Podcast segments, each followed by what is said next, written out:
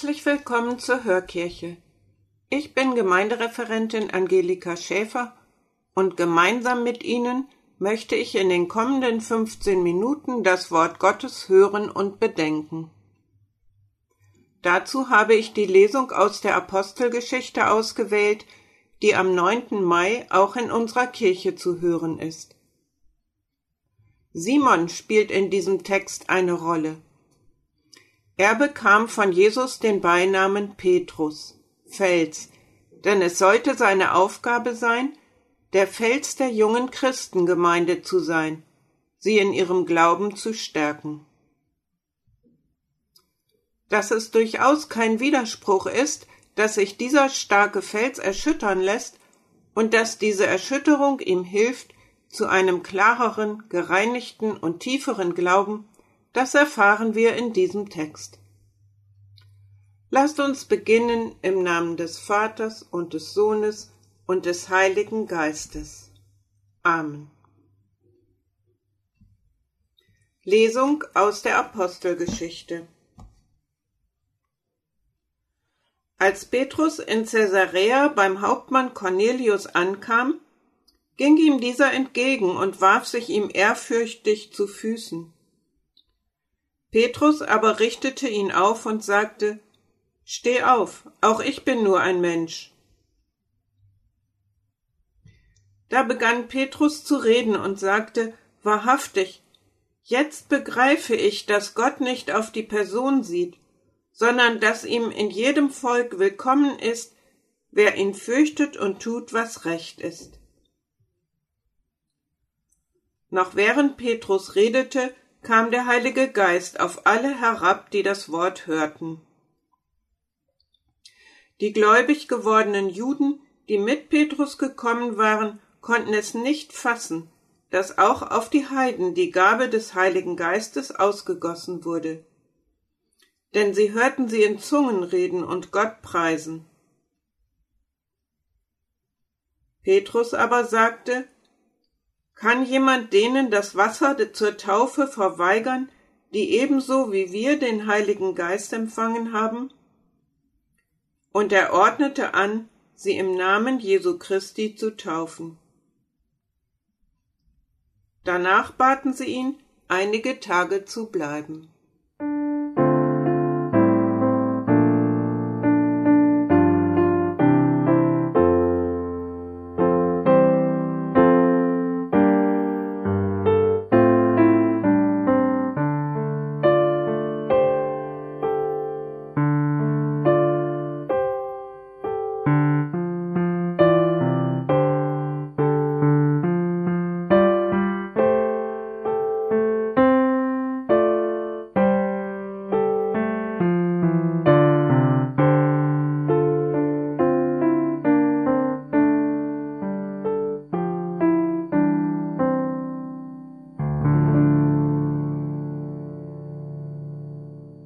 Es gehörte zu den scheinbar felsenfesten Überzeugungen des Petrus und seiner Begleiter, dass der Kontakt mit einem Nichtjuden von Gott nicht gewünscht und nicht erlaubt ist.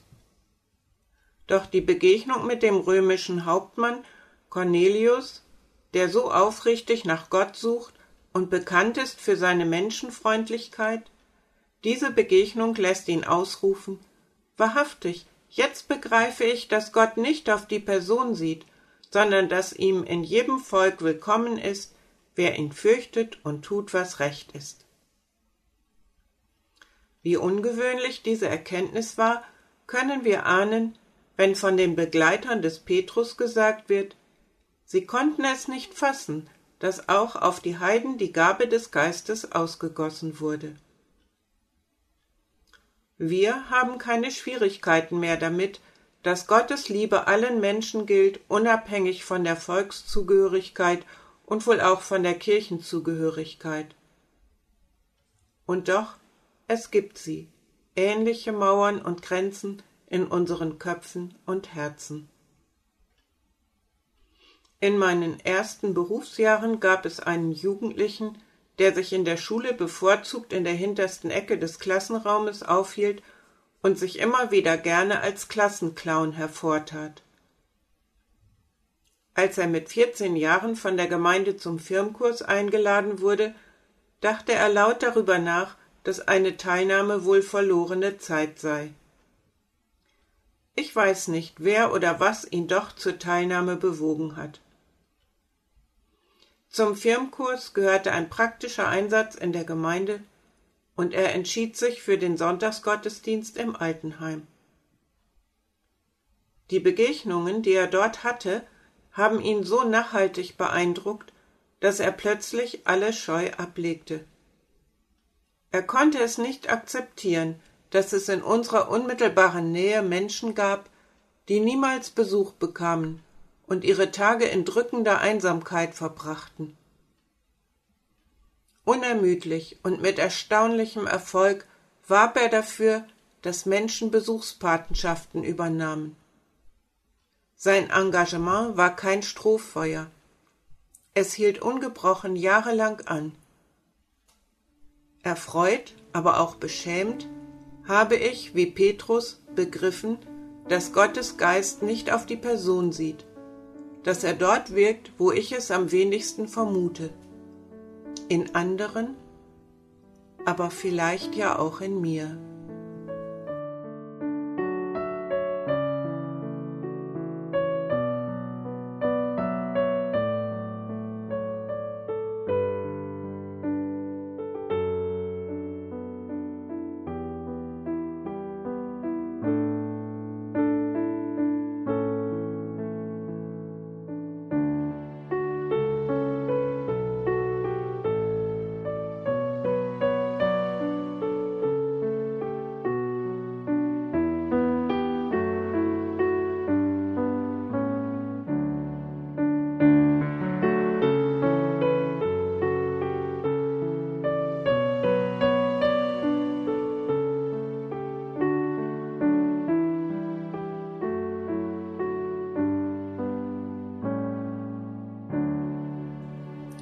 Mit dem jahrhundertealten Gebet Komm, Heiliger Geist, möchte ich Gott bitten, dass er meine felsenfesten Gewissheiten erschüttert, dass er mir einen freien Blick schenkt für sein Wirken in unserer Welt und dass er uns antreibt, in seinem Sinn zu handeln.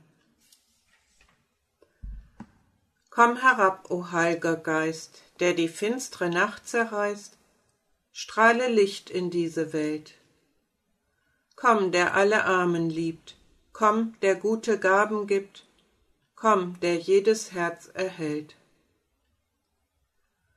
Höchster Tröster in der Zeit, Gast, der Herz und Sinn erfreut, köstlich Labsal in der Not.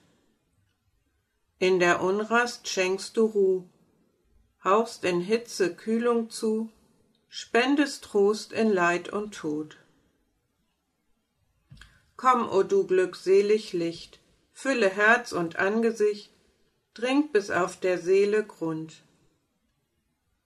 Ohne dein lebendig Wehen kann im Menschen nichts bestehen, kann nichts heil sein noch gesund.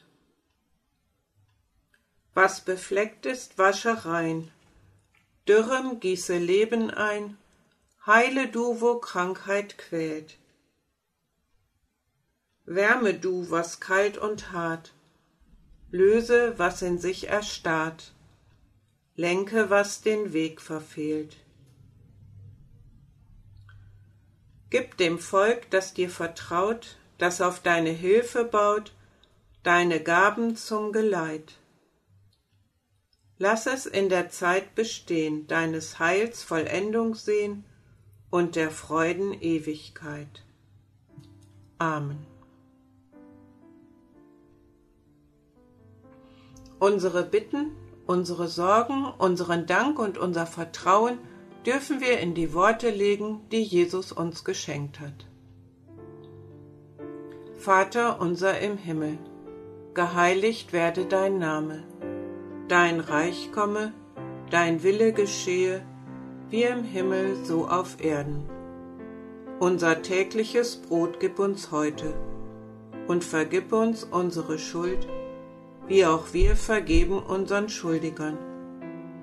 Und führe uns nicht in Versuchung, sondern erlöse uns von dem Bösen. denn dein ist das Reich und die Kraft und die Herrlichkeit in Ewigkeit. Amen. Gott der Liebe segne uns, dass wir dich sehen auf den Gesichtern der Menschen, dass wir dich hören in den Worten derer, die mit uns sprechen, und dass wir dich spüren, wenn wir Gutes erfahren und Gutes tun. So segne uns der gute Gott, der Vater, der Sohn und der Heilige Geist. Amen. Am kommenden Freitag, den 14. Mai, erwartet Sie hier wieder eine neue Hörkirche. Ich wünsche Ihnen eine gute Woche. Thank you.